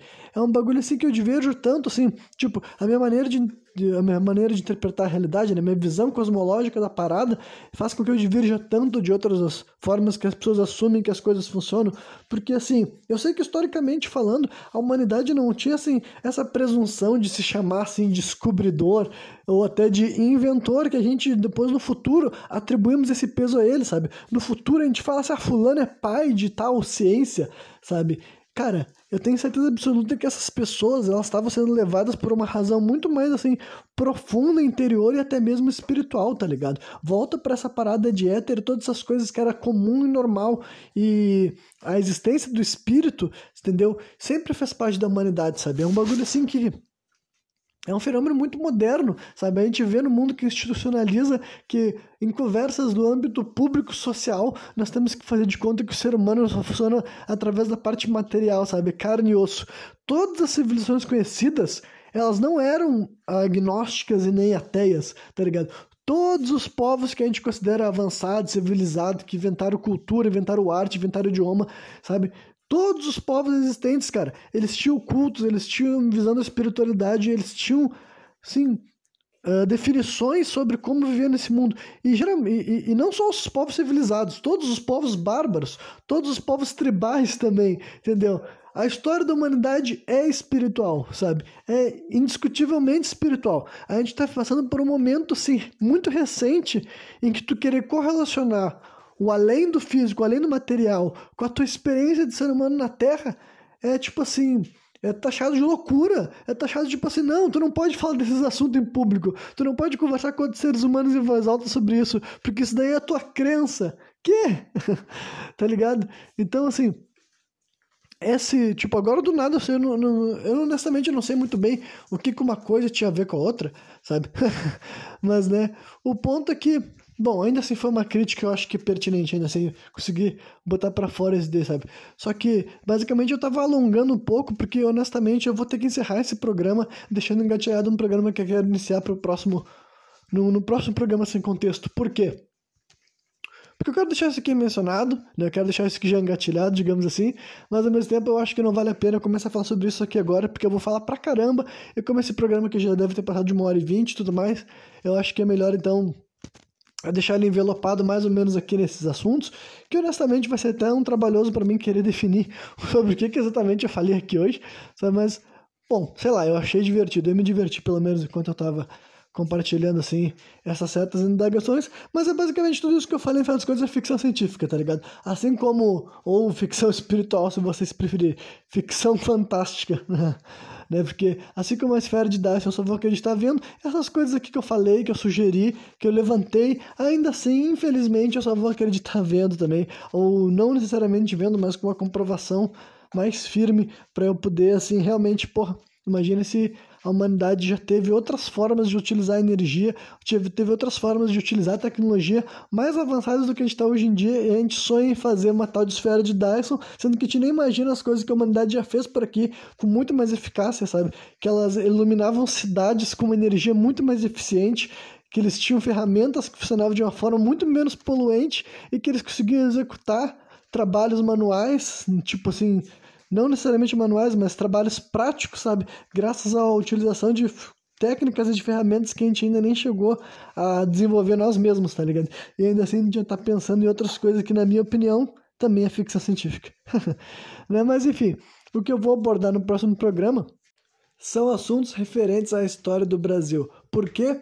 Bem, eu acho que os dois programas passados eu já tinha falado de história, então eu pretendia dar uma pausa no tema, afinal os assuntos dos meus programas costumam ser cíclicos, eles variam, embora eles sempre acabem pisando em algumas ideias, né?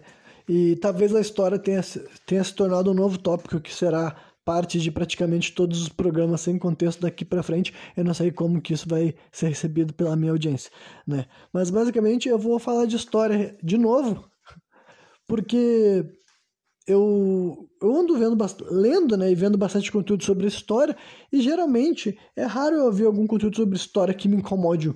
Tipo assim, uh, que me incomode no sentido assim do, da narrativa montada pela quem está compartilhando a história. E até quando eu leio um texto, entendeu? É raro ver textos que me incomodam, sabe? Justamente porque são de pessoas contemporâneas. Não é só que nas minhas, nas minhas buscas, nas minhas pesquisas, eu vi recentemente um programa né, um papo, um podcast que era especificamente sobre essa história, né, de especial mês do Brasil, entendeu? por causa desse mês aqui que a gente está combinando, assim, o bicentenário da independência, e hoje, especificamente, no dia 15 de novembro, né, é o aniversário da proclamação da República. Então, assim, como nessa conversa daí eu ouvi muita coisa que eu me liguei assim, caralho, são vários, tipo, vários assuntos que eu já pretendia falar em algum programa sem contexto eventualmente. Só que como eu, eu pensei assim, nossa, tipo, ainda bem que eu tenho vontade de falar de história, porque eu ouço outras pessoas falando de história e elas falam de história de uma maneira assim, bem diferente, tá ligado? Bem diferente, querendo validar uns pontos que eu penso assim, caralho, que estranho a pessoa querer validar esse ponto, sabe? Que estranho que a pessoa assume que isso tenha sido bom e que outra coisa tenha sido um, menos pior, digamos assim, sabe? Enfim, então é o tipo de coisa que eu falei assim, ah, quer saber, eu ia ter que falar disso em algum momento, e como esse programa me deu pano pra manga, sabe? Eu posso pensar assim, ah, não, várias dessas coisas assim, eu posso utilizar isso como ponto de partida para ver, para usar, para mostrar como que eu tô vendo essas coisas de outra maneira, por outra ótica, sabe? A mesma situação, especificamente, sabe? E para concluir esse programa, então, eu vou falar só, tipo, como eu já falei recentemente sobre a Proclamação da República, sabe? Eu acho que os dois programas anteriores já mencionavam a Proclamação da República, eu não vou falar muito sobre isso, entendeu? Mas, né, já que hoje, especificamente este dia, eu acho que, né, em comemoração, sabe? Em comemoração a isso, eu vou mencionar, né, que já tá dizendo assim, comemorar, sabe? Memorar vem de relembrar e co é em dupla, é em equipe, tá ligado? Então, nós temos que se lembrar dessa data em conjunto. Só que assim, ó, eu acho que eu não tinha falado disso especificamente com relação à independência do Brasil, então hoje eu posso falar sobre essas duas datas.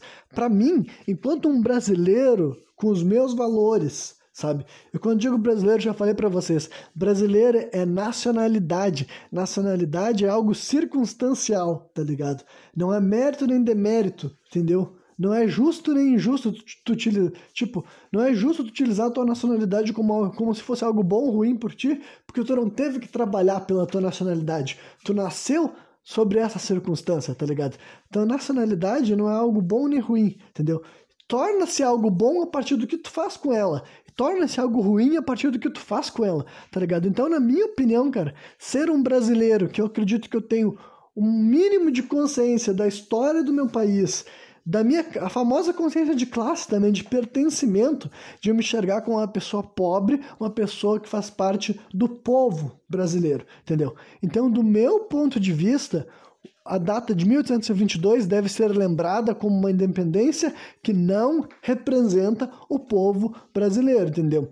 Foi uma independência, uma articulação política feita por, nem vou dizer que foi por um rei português, tá ligado? Embora ele, tipo assim, o príncipe, né, o Dom Pedro, que príncipe que virar imperador do Brasil, no caso, ele fosse português, sim, ele nasceu em Lisboa, mas cresceu acho que a partir dos oito anos no Rio de Janeiro. Dá para dizer assim, que por questões modernas ele teria sido naturalizado, né, o radicado brasileiro, essa patotada toda. Mas assim, ó, cara, comparado aos movimentos de independência que rolou na América Latina, que era assim, ó, na morte e barbaridade, entendeu? E loucurada se enrolando, essa independência, tipo, e teve conflitos de interesse, teve batalhas, não estou dizendo que não teve uma disputa sobre essa soberania do Brasil, sabe? Só que agora dizer que foi uma articulação do povo popular, cara, o Brasil, além dele ser um território imenso, enorme, jamais tinha tido sequer uma unidade popular desde antes disso, tá ligado? Nunca tinha tido essa ideia de que as pessoas do sul do Brasil as pessoas do norte do Brasil, sabe? Eu estou usando os dois extremos, mas pode ser os outros extremos para o outro lado, sabe? É que pro norte e sul faz mais sentido, assim, por questão até pela formação geográfica do nosso país, sabe? Só que, assim, cara, esses povos não se conheciam, entendeu? Não tinha integração, não tinha muita coisa a ver mesmo, sabe? Então, assim, nunca. Antes de ter rolado essa independência, já não tinha essa noção de uma unidade. Tanto é que quando rolou a independência e foi curta, sabe? Foi curta, Dom, tipo, foi curta no seguinte, o reinado do Dom Pedro, sabe? Dom Pedro foi imperador do Brasil por só oito anos, tá ligado? Só oito anos, além dele ser afastado também em articulações políticas, tá ligado? Não foi morto, não foi morto nem pelos inimigos políticos dele e nem morto pelo povo, tá ligado? Então é isso que você tem que entender. O povo brasileiro não é um fator, tanto é que essa independência continuou escravocrata e foi uma das exigências do pessoal que estava apoiando o Dom Pedro a virar rei do Brasil. E não que eles queriam que o Dom Pedro fosse imperador, mas é porque essa elite que já era tipo assim, cara, já era o pessoal dos negócios que estava dando certo no Brasil. E quais os negócios que deu certo com o Brasil? Em primeiro lugar, escravidão, entendeu? Tráfico de escravos, esse era o negócio do Brasil. E depois também tinha o negócio já açúcar, né? Que nessa época ainda, já, ainda, tipo, já tinha açúcar e tudo mais, né? E daí também o ouro, eu ainda não sei como é que estava a situação do ouro, acho que não sei se já tinha, já tinha acabado, sabe? O café, não sei se já tinha entrado, né? mas era, cara, era, negócio, era o agronegócio e o agronegócio era a base de trabalho escravo, entendeu? Era esses caras que falaram: tudo bem, o Brasil pode ser independente, Dom Pedro, tu pode assumir o poder nesse momento, mas assim, ó, mantendo o país com escravidão, porque é a gente que manda nesse país. É nós que estamos articulando a independência do Brasil. Não é o povo brasileiro, sabe? E o Dom Pedro ainda, ele, tipo, eu posso dizer que ele tinha uma certa personalidade, porque, tipo assim, ele tentou ser uma figura mais autônoma, mas ele não foi tão autônomo assim, e tanto é que, tipo assim, a independência, no final das contas, foi um mau negócio para o Brasil, sabe? Ele teve que assumir uma dívida de Portugal e ele teve que assumir depois um. Eu sei que tem uns acordos muito ruins com relação à Inglaterra, tá ligado? Porque a dívida, tipo assim, como o Brasil não podia pagar, não tinha dinheiro, entre aspas, tá ligado? Não tinha dinheiro nenhum, porque tinham levado o dinheiro do Brasil embora, tipo assim, supondo, supondo que fossem nações independentes mesmo de verdade, sabe? Portugal tinha levado o dinheiro do Brasil antes da articulação da independência. Então, quando rolou a independência, estava com os bancos públicos, tipo, falidos, tá ligado? Então, como a gente não tinha como pagar especificamente, era tipo assim, a gente ia fazer negócios com a Inglaterra, dando vários descontos para ele, e isso tinha a ver com a nossa dívida com Portugal, tá ligado? Então, assim, politicamente falando, foi um péssimo negócio para o Brasil. O Brasil não fez tipo assim: olha, a gente não vai fazer negócio com nenhum de vocês. Se vocês querem fazer negócio com a gente, vai ser. Zerou, zerou a dívida, zerou todas essas merdas. Se não gostou, o pau vai comer, tá ligado? Justamente porque a gente não sabe o que teria acontecido, sabe? O que, que teria acontecido? Será que a Inglaterra invadir aqui? Será que a Inglaterra nos atacar? Será que a gente não podia ter se articulado com outros países, com outras potências? Só que esse deu o ponto, cara. Já mostra bem claro que essa articulação política não era de dependência real, tá ligado? Essa elite que estava falando, nós somos independente, eles não estavam falando, não vamos mais negociar com vocês. Eles estavam falando, a gente vai legislar esse país, a gente vai legislar esse pedaço de terra. E ainda assim, era assim um bagulho assim por. Tipo, já tinha articulação pro Dom Pedro II assumir de novo, sabe? Assumir de novo não, assumir no. Tipo, no primeiro momento assumir no caso, né? Só que ele ainda era uma criança e, tipo, ele já, ele já ia ser criado afastado do pai, ele já ia ser criado, assim, de uma maneira, assim, cara, totalmente com uma personalidade de alguém que não vai ser um rei disruptivo, sabe? Um rei que, por mais que ele divergisse, sabe? Por exemplo, dizem que o Dom Pedro II era abolicionista, sabe? Eu não sei se eu compro essa história, sabe? Porque para mim é difícil entender como é que um rei abolicionista viveu num país que demorou tanto tempo para abolir a escravidão. Mas na historiografia oficial, cara, Dizem que ele não era um cara que falava assim, haha, vamos manter o país na escravidão, sabe? A visão do tipo da historiográfica da figura de Dom Pedro II dizia que ele era uma figura abolicionista. Só que pense nisso, cara. Se o cara era imperador do Brasil, era abolicionista, a escravidão continuou até 1888, meu irmão. Então, vai dizer que não tem figuras mais poderosas, não tem figuras mais influentes, não tem figuras assim, sabe? Isso não tem nada de conspiracionista, é só tu estudar a história do Brasil e tu vai ver assim, mano, esse bagulho tava assim, tava. Não é que o Brasil estava condenado a dar errado. Tinha gente conspirando para o Brasil dar errado. Porque quanto mais errado o Brasil desse, melhor para essa gente, entendeu? Melhor para essa gente, sabe?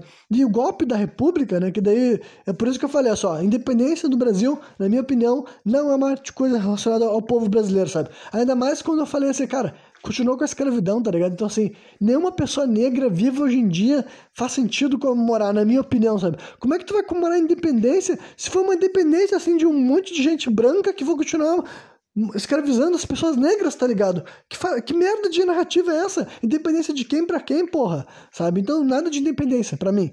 E depois, 1889, a proclamação da República. Aí, outra pergunta que hoje em dia eu também já não sei mais a resposta, porque eu estou estudando muito esse contexto da independência, da proclamação da República do Brasil, tá ligado? Porra, foi da, é um golpe militar, cara, dado por um marechal monarquista que caiu numa conspiração que envolvia um jornalista, advogado gaúcho, né? O Júlio Castilhos, que eu falei bastante recentemente, sabe? Um cara centralizador, um cara que queria sabe? Controlar o Brasil e manter ele sem se separar. E conseguiu, sabe? Conseguiu, manteve esse país assim, ó. Centralizado. E esse deu tipo. Eu vi gente falando como se isso fosse mérito. Eu fico assim, peraí, peraí, peraí. Como assim? Sabe? Por que, que as pessoas agirem que o Brasil ter contido todas as revoltas populares na base da violência, entendeu? na base da guerra, da matança. Tipo, é isso que eu vou falar para vocês, sabe? Por que, que a minha visão de história, na minha opinião, sabe? E eu vou dizer para vocês o seguinte. Uh, eu sou totalmente consciente que toda visão da história é enviesada. Eu já falei isso aqui nos meus programas para vocês, sabe? Não existe opinião imparcial. Exatamente, e a, a, parcela que eu tomo é a parcela do povo, tá ligado? Eu não tenho problema de me colocar no lugar do povo e entender quando que uma articulação foi feita por um interesse político e quando um interesse político que representa uma elite não necessariamente e quase nunca representa o interesse de uma pessoa pobre, sabe? Essa é uma visão muito simplificada da história. Achar que as medidas são tomadas para o bem, cara, é medida, a medida tomada do bem de quem para quem, tá ligado? Quem tá tomando essa medida e quem eles estão querendo beneficiar. Então, a independência do Brasil, para mim, não é uma coisa que eu acho digna comemorar, sabe? E a proclamação da República, mesmo que tenha sido pós-abolição da escravatura, cara, tudo dá a entender que também foi um movimento dos caras que já eram os ex-donos de escravos, tá ligado? Era um pessoal que tava querendo indenização porque os escravos dele foram libertos e eles estavam querendo daí, enfim, mais regalia, cara, era o pessoal do leite, tá ligado? Que essa daí era o nome da República Velha aqui do Brasil, né? A primeira república, digamos assim, que duraria basicamente até uh, quando o Vargas daria o primeiro golpe dele, sabe? Que a gente também chama de Revolução de 30. Que de certa forma dá para dizer que é uma revolução também, mas né? A revolução no Brasil sabe como é que é, né? A gente muda tudo para continuar sendo exatamente a mesma coisa, né? Mas enfim. Cara, então tem essa situação toda aí, tá ligado? Na minha opinião, o, nem a proclamação da República nem a independência do Brasil, nesse presente momento, sendo um brasileiro pobre, me enxergando como pobre e enxergando quem está na minha volta, eu não acredito que seja legítimo eu me sentir representado e comemorar por nenhuma dessas duas datas, tá ligado? Comemorar por essas, nenhuma dessas duas datas e, infelizmente, cara, eu não sei se já passamos pelo período histórico e que o Brasil pode se dizer livre e que o Brasil pode se dizer uma república, sabe? Independente mesmo, sabe? Eu não sei se já passamos por esse momento na história do Brasil e não sei se algum dia vai ter esse marco, sabe? Mas no dia de hoje, cara, essas duas datas, assim, sabe? 7 de setembro de 1822 e 15 de novembro de 1889, cara, para mim elas são datas amargas, são, são datas ruins, são datas que expõem todo esse caráter sórdido sobre o passado do Brasil, sabe? Sórdido, golpista, oportunista, escravocrata, sabe? Escravocrata, centralizador, sabe? Opressor, sabe? Tirânico, cara, tirânico. Para mim, as forças que articulam a independência do Brasil e as forças que articulam a proclamação da República Brasileira não são forças que eu estou disposto a bater palma, não são forças que eu estou disposto a condecorar, tá ligado? No dia de hoje, tendo o meu valor, o meu viés, as minhas convicções pessoais, eu não posso dizer para vocês que eu enxergo nenhum desses dois movimentos como algo assim digno, sabe? Que eu, enquanto ser humano, estou disposto a enaltecer, tá ligado? Então, isso que é comemorar, sabe? É lembrar dessas datas. Eu tô me lembrando delas. Eu tô me lembrando delas e eu não acho que são datas não pra gente bater no peito, sabe? É pra gente entender de quem é esse projeto que a gente compreende como Brasil e se a gente não enxergar quem são os articuladores desse tipo de coisa, a gente vai estar tá sempre atendendo a agenda deles, mesmo que a gente não saiba, tá ligado? Então a gente tem que saber que tem esse pessoal aí. Sempre teve esse pessoal daí, interesseiro, oportunista, golpista, querendo tirar proveito da maioria das pessoas, sabe? Sempre teve esse pessoal aí. Se tu não saber disso, cara, eles vão continuar tirando tudo que é mais importante para ti bem na frente da tua cara. Então é isso aí. Quem me viu até o final, espero que tenha curtido. E qualquer dia eu tô de volta novamente, trazendo mais um programa sem contexto.